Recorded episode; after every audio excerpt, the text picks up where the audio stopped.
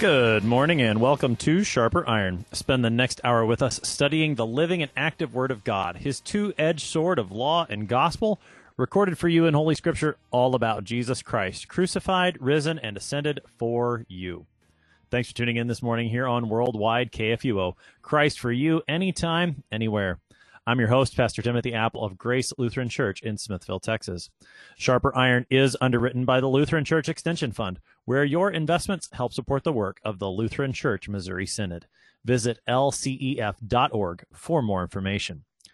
On this Thursday, April 23rd, we are starting a two day theological excursus that will help us through our study of the book of Romans. Throughout this extensive epistle, St. Paul makes use of multiple theological terms, multiple theological distinctions. And if you're like me, you hear and, and maybe you even use some of these church words regularly, but but perhaps we don't always pause and consider their full meaning, their full importance.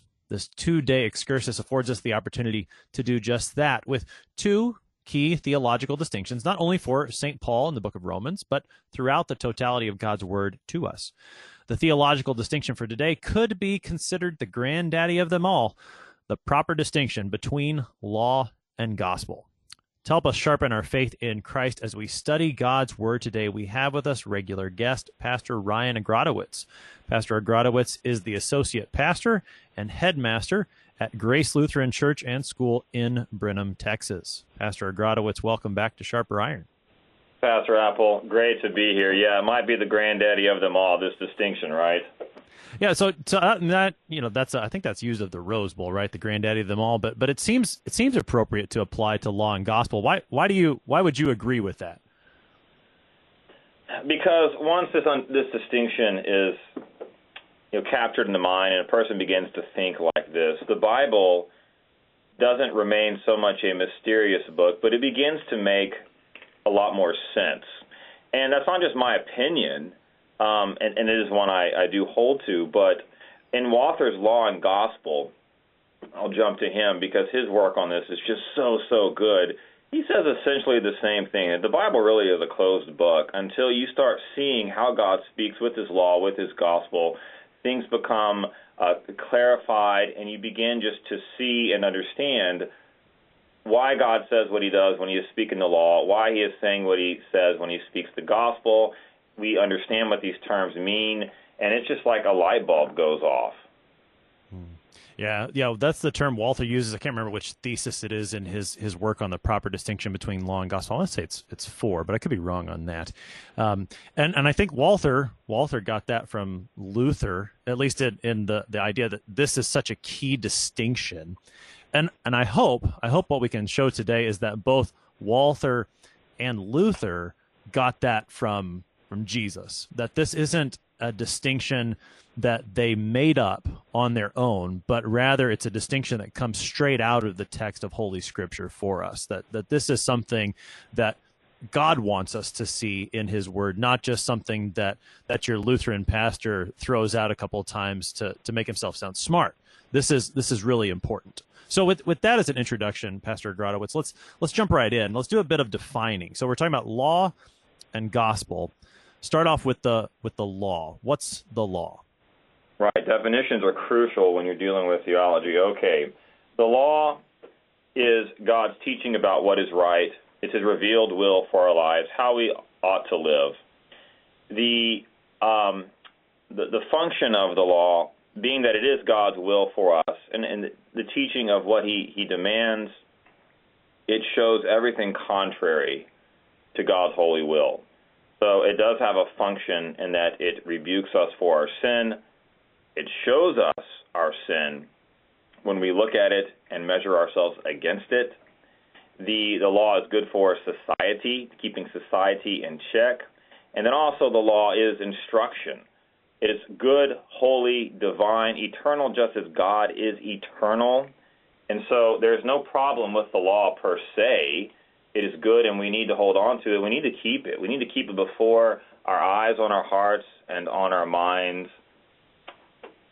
Simple definition, though, it's God telling us what what we need to do, and it's it's not an option. The Ten Commandments are not, you know, take them or leave them, but that would be the law. We can go more into the function of the law. I just gave like a snapshot, that curb, mirror, and rule stuff. But uh, for your listeners, it's good to bear in mind that the law is just God, His will for our lives, Him instructing, telling us how we ought to live.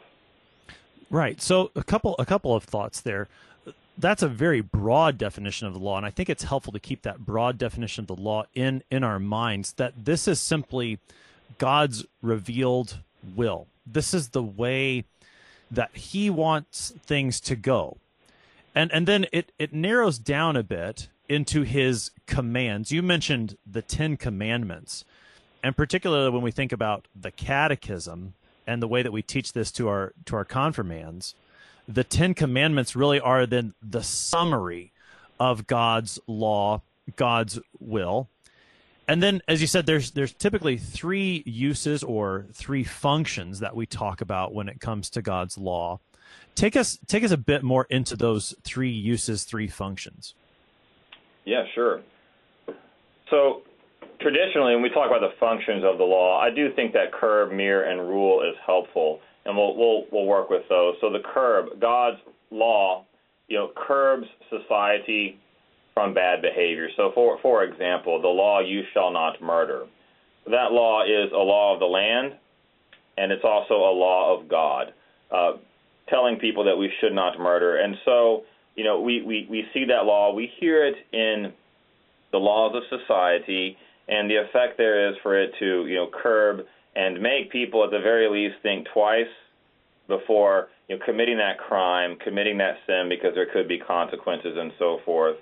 And you know, I, I was teaching this to one of my confirmands one time, and she said, "Well, there's a lot of people who jump the curb," and I said, "Yeah, we have jail cells that will prove that point, uh, but it still does have that function of curbing." You know, another example might be you know, our hesitation to speed is because there's a punishment for doing that where the police officer will pull you over if you're doing 75 and a 65, and one day that will catch up to me. Um, the mirror function might be the, the chief function of the law, and I think I think we need to see it that way. And that is when you look at yourself in the mirror of God's law, comparing yourself with how you stack up to it. The law shows you who you are before God. That is to say, you are a sinner deserving wrath for your sin.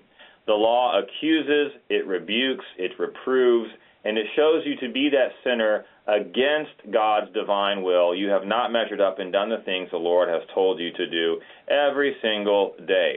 And then finally, we get to that third use, which would be um, the instructive, the rule, the guide. You know, your, uh, the, the, the psalmist says, Your word is a lamp unto my feet and a light for my path. God's word is a light lamp, it illuminates, it instructs, and there is that function of the law teaching and helping a Christian, shaping the way a Christian ought to live. So a person is brought into the faith, they love the Lord, they want to do the right thing, and there is plenty in the law instructing them on how they live their Christian life, while at the same time, you know, lex semper accusat, the law is always accusing, and with that function in mind, the sinner is daily thrust upon the mercy of our Lord Jesus Christ. But if we're going to talk mercy and grace, that takes us into the gospel territory. For in terms of the law, those are that's a snapshot of the three functions that it exercises upon the sinner. Hmm.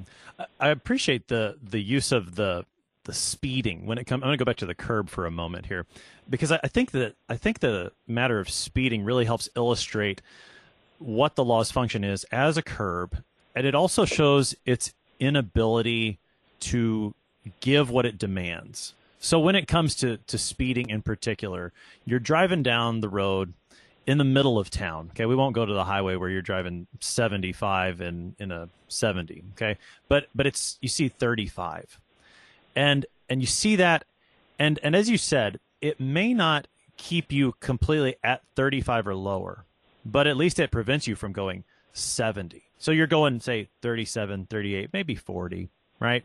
But but I think what what that shows so the law certainly does curb our behavior. It, it prevents me from driving 70 right through the middle of town. But it, it doesn't do it perfectly. It it I think I've got a bit of wiggle room, right? I, so I, I can say, well, it says 35, so I'm going to go 37, 38. So the, the law's there and it, it it starts to curb my behavior, but it, it's not fully giving what it demands. It it does not instill in me the desire, the will to go 35 period. It just sort of pushes me in the keeps me in the bounds a little bit. And I think I think that's such a, a powerful thing because as, as you've said, ultimately that chief use, that chief function of the law is that it shows our sin, that that function of the mirror. We look in it and we see I have sinned. And and the reality is when I'm driving 37 through town and the speed limit is 35, I've broken it. That's hmm. that, I mean I look in that mirror, there's no denying it. It hasn't fully given it to me, but I I've broken it. And there's there's that chief chief use, chief function. And and then as you said, then when we start to talk about the third use of the law and and in terms of the instruction, that's going to be a, a, use that only is going to be there for Christians who who learn to love the law. And the only way we can learn to love the law is if we've got the gospel, because the law is always going to ultimately accuse us, as you said, lex semper accusat. The law always accuses. Therefore, we need the gospel. So, Pastor Gradowitz, start telling us about the gospel. Right now, so now we get to the part that really calms the conscience. So the gospel is God's good news that satisfaction for sins has been met totally, completely in the person and work of our Lord Jesus Christ, and that gift is yours without merit and favor on your part. And that's important to say whenever we're talking about the good news, that last part, that it's yours without any merit or favor on your part. And that, that really does crystallize our understanding what the gospel is, because there there are many you know, well-intentioned Christian people in Christian denominations who will completely agree wholeheartedly. Yes, you were you were saved by grace. Jesus has died for you. That's wonderful. And then the very, the very next breath, they say something to the effect of, "All you got to do is just give your life, or all you have to do is just you know make a decision. All you have to do is just love Him, and then He will love you." and they they thrust salvation in some way, shape, or form back on the individual. Okay, and that's what we want to avoid. That is not a sola gratia position, grace alone. When you say, but there's something I have to do for it to be mine. No, God saves. God has died for you. God grants faith to believe these things. Salvation is of God. It belongs to Him. That's exactly where we want it to be, and we never ever want to smuggle our own selves into our definition of the gospel. It is Christ's work to die, and his gift of atoning is yours without personal work and merit. Mm-hmm. So the law says this is what you must do. These are God's commands. The gospel, this is what God has done. These are his promises. Now with with the word gospel, this word and, and this I think is true of law as well, and we'll probably talk about this when we when we look more specifically at the book of Romans. But with the word gospel, sometimes the the scriptures and sometimes in our own speech, we use this word in a broader sense than the term the way that you've just described it, Pastor Grotto. Gradowitz. Help us to to see how how do we sometimes use the term gospel in the broader sense and then this very narrow sense that we're going to be looking at today. Yeah, sure. You know, a good example of the term gospel in the broad sense is going to be Mark chapter 1. I'm just going to flip to it right here in my Bible. But if, if you read Mark 1 1, almost there, here it is. The beginning, it says the beginning of the gospel of Jesus Christ, the Son of God. And then he just takes off. Now, right there, when we say gospel, the good news is the entirety of God's word, law, gospel, the entire thing is gospel in the sense that it's good and it's for us. And that's how Mark is using that term right there in chapter 1, verse 1.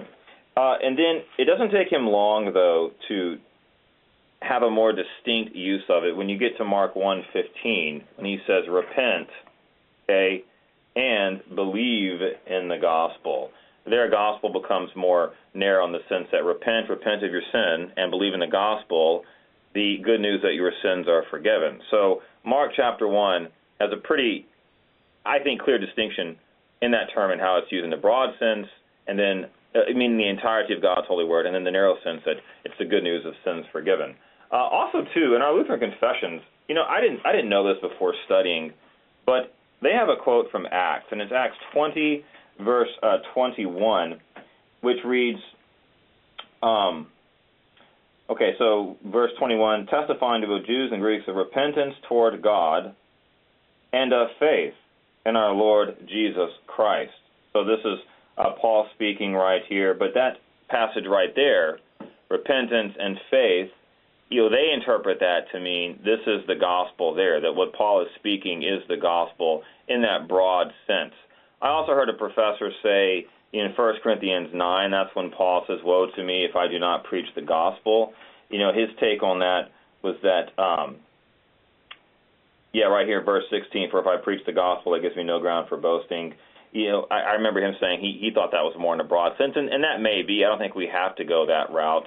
Um, but the clearest example I would say is in Mark 1. And there aren't a whole lot of examples of that uh, term explicitly used in the broad sense, but it is there, and it's something to keep in mind when we're reading Holy Writ. Right, and and and then the ways we we speak as well. I mean, we think about the what is the church's role, what is the pastor's role? It is to proclaim the gospel, and certainly that's true in a very narrow sense. That the pastor would proclaim the gospel, that a Christian congregation would be about preaching and teaching the gospel in a narrow sense that, that Christ has died, Christ has risen for sinners to give salvation freely apart from our merits. That has to be proclaimed by a Christian congregation and a Christian pastor because you're not going to hear it anywhere else. But sometimes when we when we summarize the work of the church, proclaim the gospel in that sense, yeah, there, there's a sense that doesn't mean that we only speak gospel we are still speaking law as well. Um, and so, so yeah, we, we want to keep in mind that sometimes these words get used in their broader sense, sometimes in a, in a more narrow sense. We're speaking very narrowly here in terms of law as the demands that God makes upon us, His revealed will, saying, do this, don't do that. The gospel being His promises. This, God says, this is what I have done for you in my Son, Jesus Christ, and I give it to you freely apart from any merit or work on your part. That's that's the distinction that we're looking at today. And as we as we think about this, misconceptions on the way that this works. The the first one you hinted at it earlier when it when it came to the law. When we distinguish between law and gospel, are we saying the law is bad and the gospel is good? No, not at all. No, we're not saying that. And in fact, the scriptures say God's law is holy and good. Paul will make that point. And I mean, the psalmist says, I love your law. I mean, there's just loads of passages that make it clear God's law is good. Right? That, that's why it is gospel in the broad sense. It is good. God's law is good for you. Okay, it is good news on how you are to live. It's instructive and so forth. And we should be thankful that we have it because it is His God it is his, his, uh, will for our lives and so forth, as we talked about. So the law is not bad. The problem is not with the law. The problem is sin and sin within us, and that's how we need to see it. The reason why the law brings wrath, the law reproves, and really drives us to to even be angry at God because we're we're feeling the conviction, is because of our sinful fleshy nature. Okay, but no. Short answer to the question: the law is good, holy, righteous, wise, and and we need to uh, we need to hold on to it and keep it, even if it hurts, even if we don't like to hear it. The problem is not with God and His His word. Right, right. So the yeah, the law is not bad. That's that's not what we're saying when we say law gospel. It, it's not that the law is bad. And, and maybe as a, I should I probably should have touched on this first, just as a, maybe a slight backtrack. You, you mentioned three functions, three uses of the law. That it serves as a curb, it serves as a mirror, it serves as a guide. I don't I don't think we typically talk that way in terms of the gospel. It, that it that it has three functions at least. But I think we, we can say what what would you say is the if those are the uses of the law, chief among them being to show us our sin as that mirror, what is the use, what is the function of the gospel? To calm our conscience, to grant us peace in the in the face of God's law and its accusation, to speak into our hearts and minds that we are righteous and all is well because Christ has died for us. If I had to summarize that, even, the gospel is to instill in us peace and hope for the sake of Jesus. Calms us down. It, it puts us on level ground to know, hey, it's really going to be okay. if the cancer kills me, I'm all right.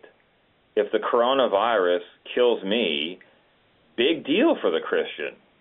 I mean that. Big deal. You die only to live. Christ has told you, do not fear those things that kill the body but cannot kill the soul.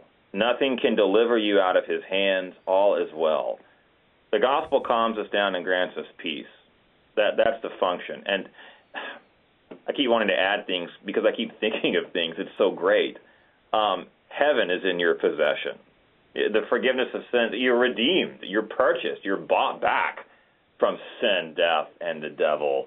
And this gives us tremendous hope in these times of uncertainty and chaos when the world is becoming unhinged from uh, this, really from natural law. That's kind of a different discussion. But the gospel gives us hope in these times, Be- precisely because Christ has died for us and made satisfaction for sin. And so if your sins aren't held against you, if God will remember them no more, not counting them and holding them before your face and judging you, then we have every reason to be happy and rejoice, knowing heaven is ours even now. We can we can be at peace. Hmm. Right, right, yeah, and I, the reason I, I should have asked you that first, but I think that's helpful. In in is the is it law bad, gospel good? No, it's it's not that. It's that they they're both good, but they do different things. The law is good in that it shows us what what God's will is for our lives, what a what a righteous life actually looks like. The law is good in that it shows us our sin so that we would then go to the gospel and that's what saves. The law is good, but it can't save. The gospel is good and it, it can save. It does save because because of Jesus Christ, of all that he's done. And as you said, then it bestows upon us all these blessings, the peace, the comfort of that salvation, the rest in the midst of the, the chaos of this world to know that, that nothing, not even our own sin, is going to separate us from our Lord Jesus Christ because it's a gift. It's, it's all from him. A few more before before our break, Pastor Agrodowitz, just in terms of some maybe myths about law gospel and this hopefully will will set us up for the other other side where we dig into the scriptures.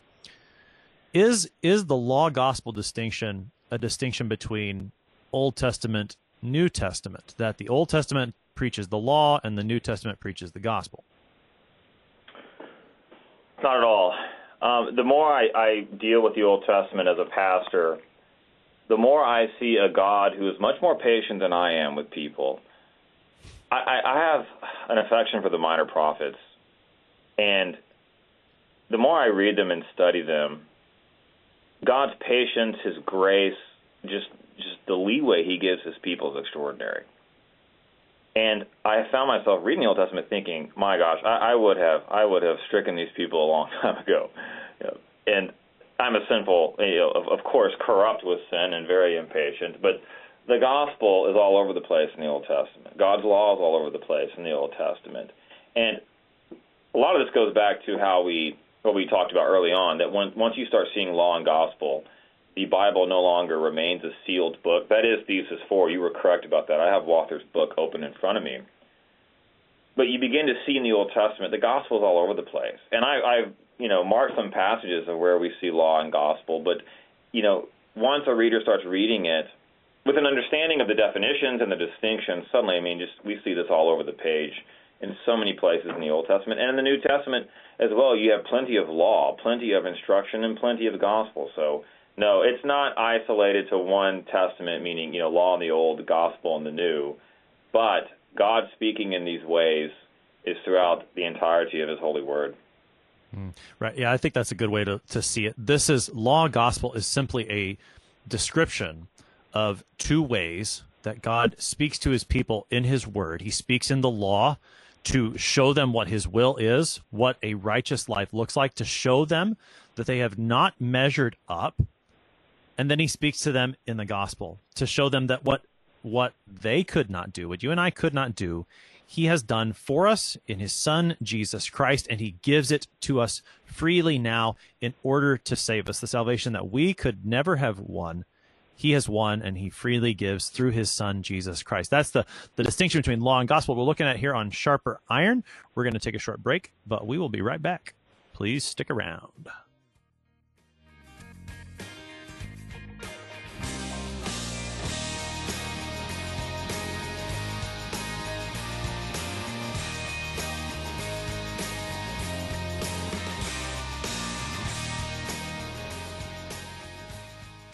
In many ways, St. Matthew Lutheran Church in Bel Air, Maryland is just like any other Lutheran Church Missouri Synod church. They have worship services each Sunday and reach out to their community, but one thing they don't do is pay their electric bill. Hello, this is Rahema Kavuga, Synod Relations Manager of Lutheran Church Extension Fund. And if you want to hear what St. Matthew actually did to eliminate their electric bill, just visit interesttime.org. That's interesttime.org.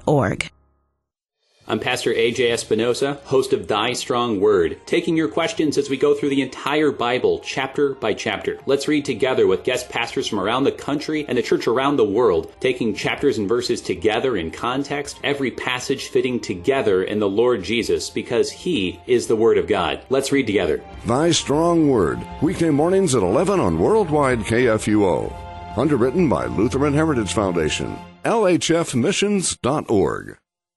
Hello, I'm Gary Duncan. The COVID 19 pandemic is affecting our routines, vocation, and worship. Recently, you received a mailing about our annual Share-a-thon fundraising event. However, during this unprecedented time, KFUO Radio is postponing our on-air portion of Share-a-thon until June 25th through the 27th. Gifts can still be made through the mail and online, plus, those gifts will be matched by this year's matching fund. I know times are tough, but when you are able to bless our ministry, please do so. Opportunities to share the hope that is ours through Jesus Christ increase at times like this. And as a partner, you provide for those in our neighborhoods and around the world to hear the gospel message through KFUO radio. I pray for you and your safety, and I ask for you to pray for KFUO, our staff, and volunteers during this difficult time. And again, our plans are to move the broadcast dates of our on-air share-a-thon until June 25th through the 27th. Thank you for listening and supporting KFUO. Christ for you, anytime, anywhere. Welcome back to Sharper Iron on this Thursday, April 23rd. We are talking about the distinction between law and gospel in the scriptures in the book of Romans with Pastor Ryan Agrodowitz, the associate pastor and headmaster at Grace Lutheran Church and School in Brenham, Texas. So, Pastor Agrodowitz, we've, we've laid out what this proper distinction between law and gospel is in the first half of the program. Let's let's spend a little time now finding this in the scriptures. We said earlier that this is not Old Testament law, New Testament gospel, but that these are two ways of God speaking to us throughout the totality of his word, that he speaks to us both in his commands, this is what we are to do, showing us how we don't measure up, and also in his promises, this is what he has done for us freely for the sake of his son, Jesus Christ. So, let's let's start looking at this. I, I want to look at this uh, in the scriptures as a whole, and then specifically within the book of Romans, since that's where we are on sharper iron right now. Just give us some some examples. Where where do we see this at work in the scriptures? What are some of the best places to look?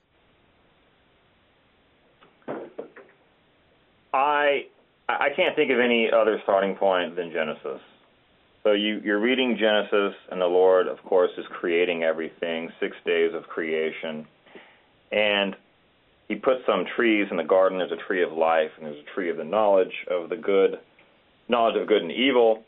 And so in Genesis 2:16, you may surely eat of every tree of the garden, but the tree of the knowledge of good and evil you shall not eat, for in the day that you eat of it, you shall surely die. So there is a good, blessed word God's law for his his creation for Adam and Eve.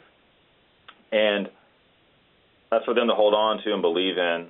So he lays that down. If you eat this, you will die. Well, we know the story. They succumb to temptation, both sin, and sin comes into the world. It falls from its perfect status, that's placed before our Lord. And when the Lord confronts Adam, Eve, and the serpent about this. There's going to be plenty of consequences for living in a fallen world, and beginning at Genesis 3:14, the Lord is going to lay those out. However, though they had eaten the fruit, and now there's going to be death. There's going to be death.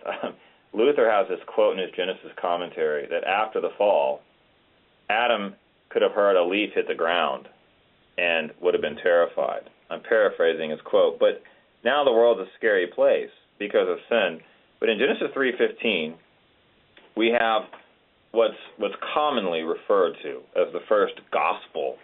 in the entire Bible, where God says, I will put enmity between you and the woman, and between your offspring and her offspring. He shall bruise your head, and you shall bruise his heel. And sometimes to kind of bring out to bring out the, the work of our Lord Jesus, it'll say, He shall crush your head and you shall bruise his heel. And I think that's acceptable as well, even though it's the same Hebrew word. But that is the gospel pointing to the offspring of the woman who will come in the person and work of Jesus Christ to fix the problem of sin in ourselves, the problem of sin you know, ushered into the world at the fall, at the sin of our first parents. So that's Genesis right there. Another section that I liked, and again, these are just examples that jump out at me. Other pastors certainly have theirs, and that's all. That's all fair game. But Genesis 32 at verse 39, the Lord says this interesting verse. He says, "Okay, I, I am He, and there is no God beside me. I kill, and I make alive. I wound, and I heal, and there is none that can deliver out of my hand." And so there we see a, a really clear crystallization of this law gospel speaking at work. He kills, he slays, but he also revives and makes alive. He wounds and he heals. And this is so, so similar to God's law slaying us, showing us, reducing us, crushing us into ashes and dirt when we know that we have sinned. And then his gospel reviving and, and giving us life. This ha- has this death to life theme that we find in, in um, and it's certainly in the New Testament where we're crucified with Christ, but as He lives, we live. So Deuteronomy 39, I think, really hits that on the head as well. And then ah, 2 Samuel 12. So that's when David has sinned tremendously with uh, Bathsheba. So he uh, remember he takes Bathsheba. He has her husband Uriah. He is killed in the battle. It's it's really it's it's a sad sad story, but it does very powerfully you know, teaches about sin because David has committed this tremendous sin. He has, you know, her husband off. He takes her for himself. Of course, she gets pregnant, and all these horrible sins. And he thinks he's gotten away scot free, murdering a man, committing adultery, and, and all these other commandments that he is just blown as a king. And then Nathan comes up to him, tells him the story about the sheep being stolen, and really just puts David into a corner David says, "Ah, the man that stole the other man's sheep needs to die." And then Nathan, you know, Atahaish, you are the man. You have done it. You deserve death. And at that moment, um, you know, da- you know, David just realizes he is really messed up.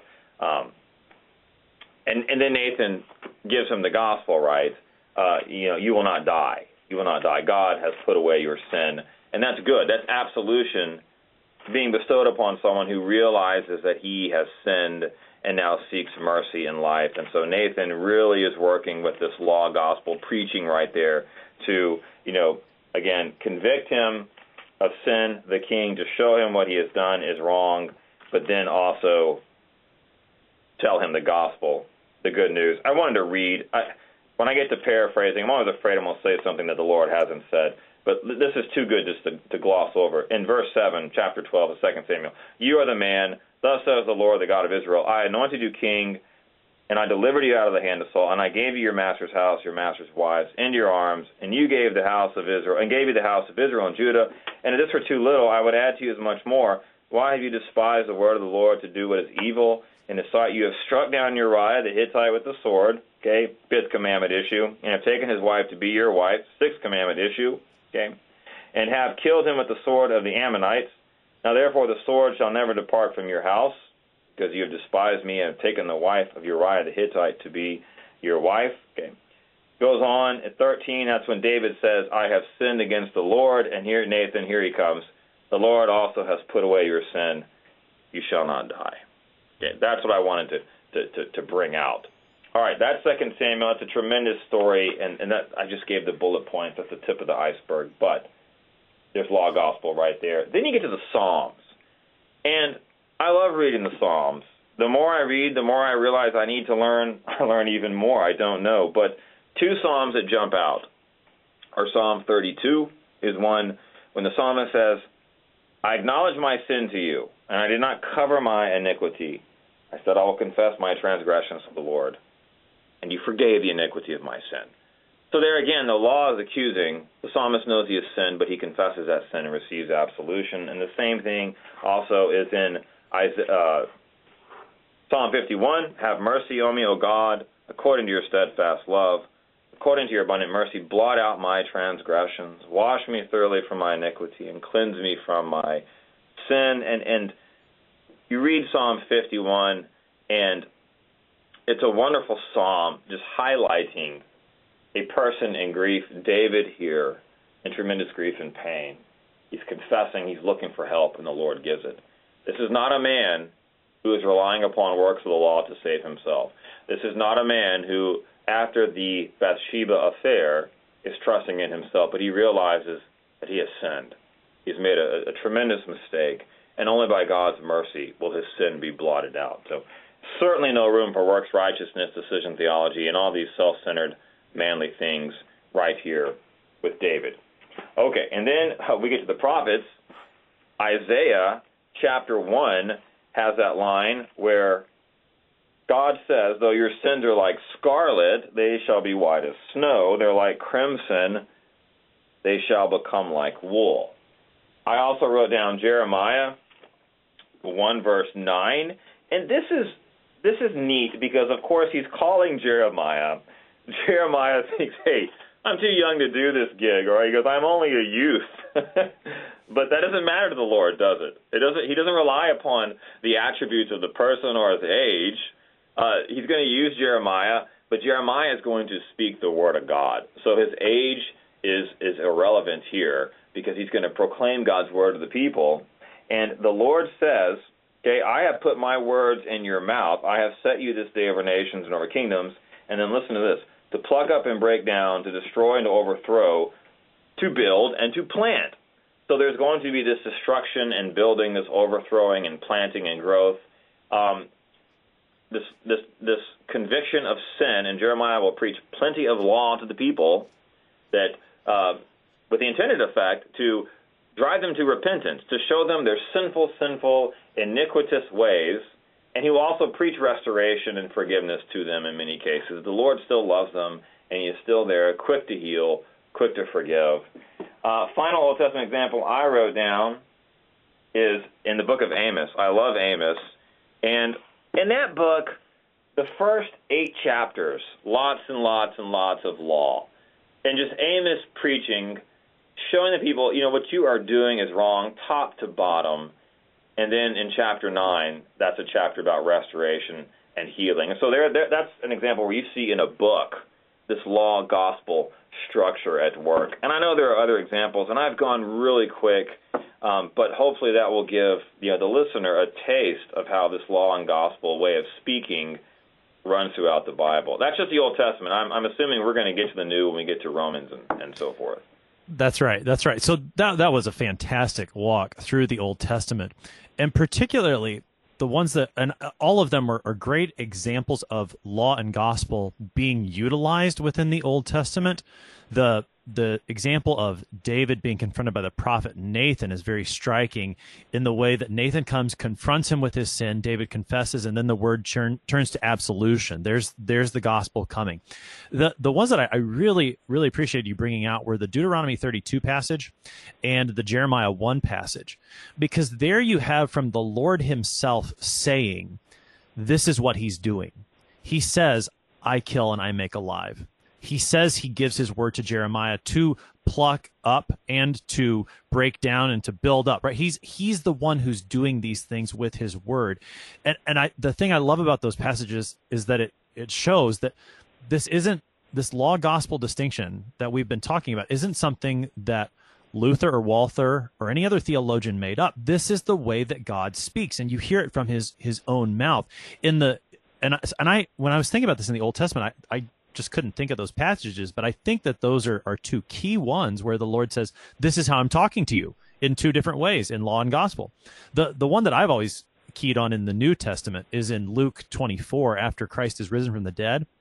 and he's with his apostles and he, he's he's telling them he's opening their minds to understand the scriptures and he, he tells them that it's it's written that the Christ should suffer and on the third days rise from the dead and then what does he tell them that repentance and forgiveness of sin should be proclaimed in his name to all nations. So again there you have it from Jesus himself that the word of God is preached in law and gospel for repentance and forgiveness. So excellent walk through the scriptures.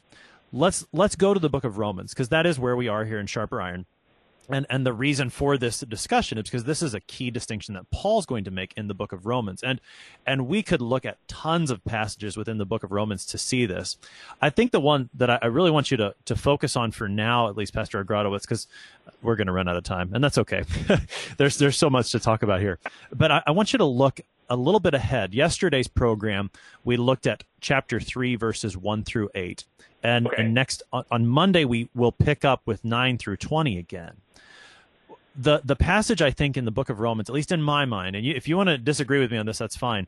But in my mind, where you really see the law gospel distinction come into play so clearly in Paul is in three twenty one and following. So if you can't, I think that's the place at least to start when we're thinking about law and gospel in the book of Romans. Okay, yes, great. And first, thank you for giving me some verses you wanted to kind of focus on because when I was going through Romans, I'm like, oh man, we could spend an hour on just these three verses or so forth. So thank you for that. Okay, I wrote down a lot of passages in Romans where law shows up, and no, I I I, I agree 100%. And I even wrote down before you said that the distinction clarified about this section that you just brought up because I think it does really hammer home this law gospel stuff. Okay, so you said, um, what was it, 19? You wanted to start there? Sure, go for it. Yeah, okay. So now we know that what, whatever the law says, it speaks to those who are under the law, so that every mouth may be stopped, and the whole world may be accountable to God. For by works of the law, no human being will be justified in his sight, since through the law comes knowledge of sin. And then in verse 21, but now the righteousness of God has been manifested apart from the law, although the law and the prophets bear witness to it. Now, that little phrase, apart from the law, is vital for us to understand that righteousness is something that the righteousness we need to access heaven is separate from our works, the works of man, the works of the law. You have to have not just not just more righteousness, but a qualitatively different righteousness, the divine righteousness that God gives and puts upon you. That's the only way you're going to get into heaven. If you're perfect and you're measuring up to God's perfect standard, you know we, we've heard it said He doesn't grade on a curve. You know He doesn't say, ah, uh, Pastor Appel, you got an 85. That's great. I'll let you in. Uh, it's perfection that He demands, and so here Paul is laying out very, very clearly in in the entire book of Romans. You know, if you, if you had to run the risk of trying to sum up, what what is he trying to do with the law in Romans? It's to level the playing field. If you're Jew, if you're Gentile, you are under the law. There is no excuse. You cannot claim I'm a Gentile and I don't know Moses. I mean, the opening of, of Romans, he makes that clear, especially in chapter 2. And salvation only comes by way of Jesus and faith in him and in what he has done.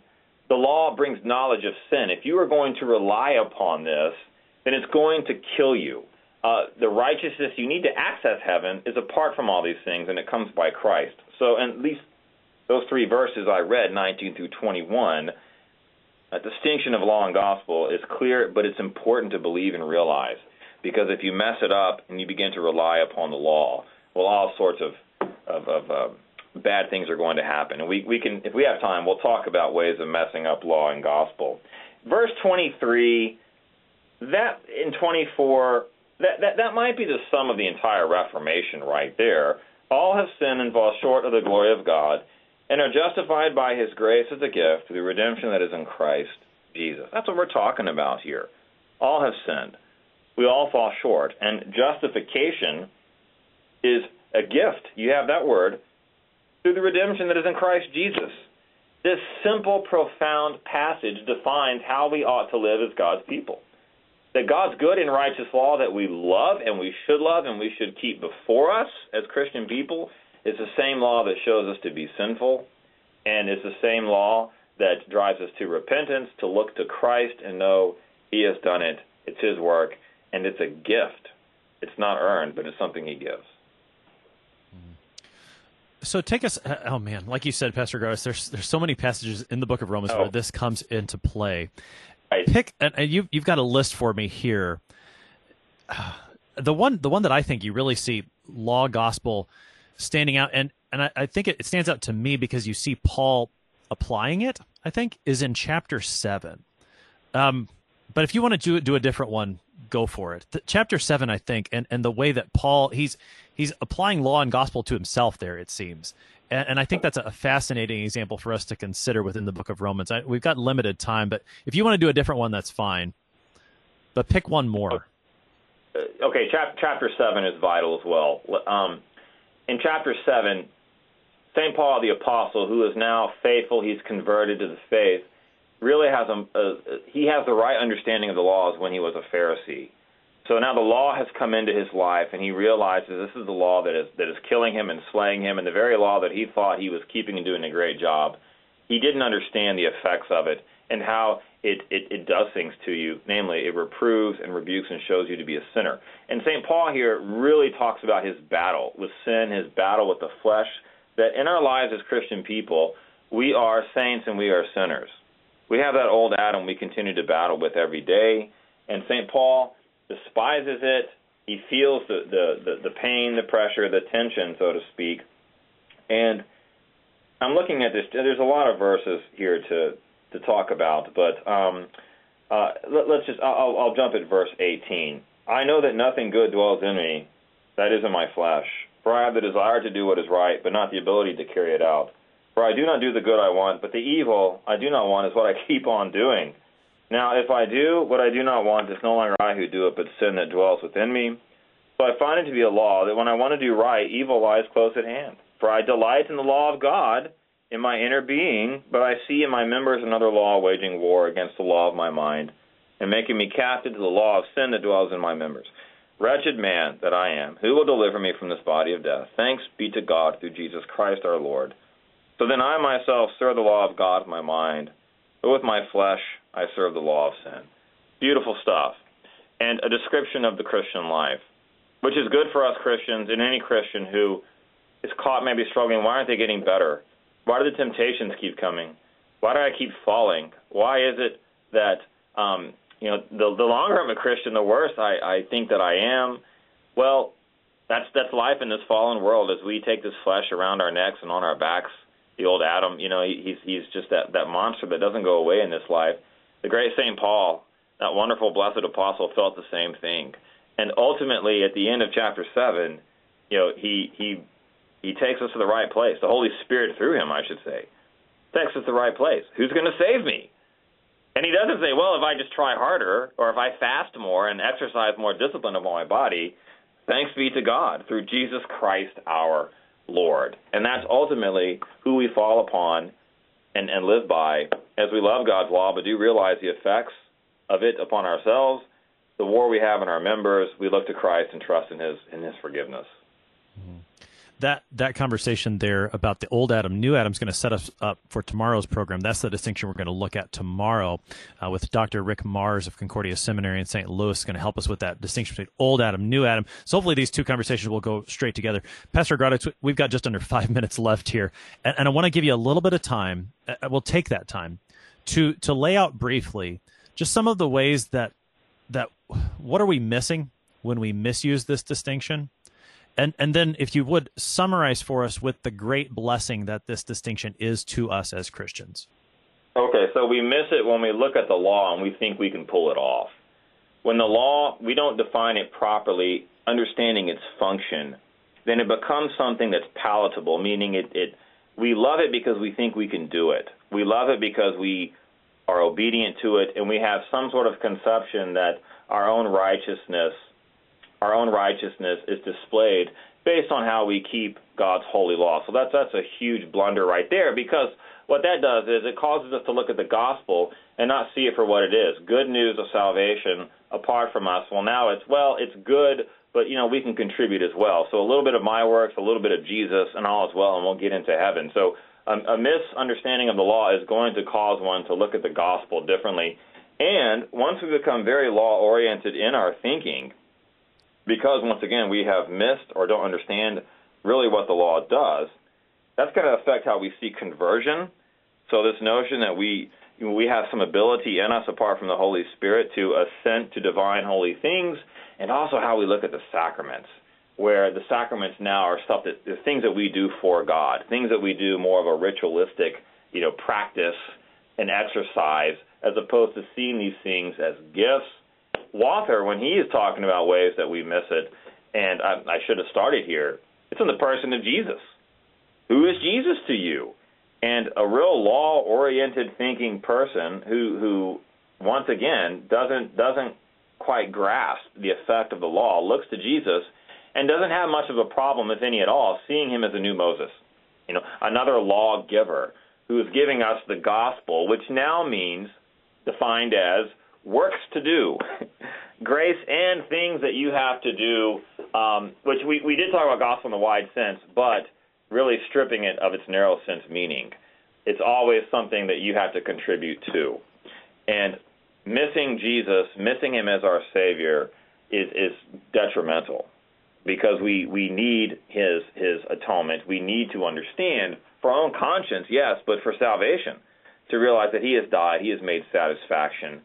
So also, I mean, hopefully, what I just said can kind of at least give us a taste that when you miss law and gospel, it has just detrimental effects upon your theology, how you think, how you live, and here's the most crucial, how you die. Because St. Paul will say in Galatians, if salvation could be attained by works of the law, Christ died for no purpose. And then even further, he has this line, uh, Galatians 3:10, all who rely on works of the law are under a curse if you rely on works and you think that's going to play a part in you meriting heaven, um, then, then cursed you are because you're relying upon something that's not going to save you and cannot save you. Hmm. Because that's something only the gospel can do. Pastor yeah, only, Ryan, go ahead, go ahead. Sum, sum it up. Yeah, bring only, it, bring it home. Give us the goods. yeah, I didn't want to one minute. That. Oh, you're one minute. Okay, one minute. Yes, Christ has died for you, and we need to believe that and trust in Him every day that we live. When that accusation flares up, look not to yourself, but look to your Lord and hear His promise. Uh, when He declares you forgiven, He declares you justified. He has done it. Go in peace. Amen.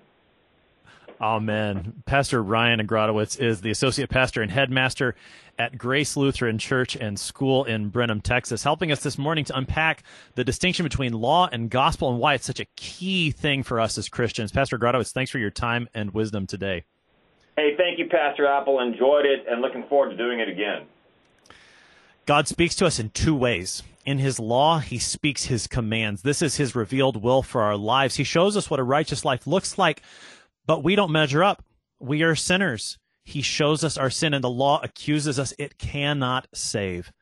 Graciously, God speaks to us in another word, His gospel, His promises to us, not what we must do, but what He has done in his son Jesus Christ, given freely to us apart from any work or merit or worthiness in us. It is a free gift, and that word saves. And when we have this distinction between law and gospel, the scriptures are an open book, shining a light upon our Savior, Jesus Christ. I'm your host here on Sharper Iron, Pastor Timothy Appel of Grace Lutheran Church in Smithville, Texas. Thanks for spending the morning with us. Talk to you again tomorrow.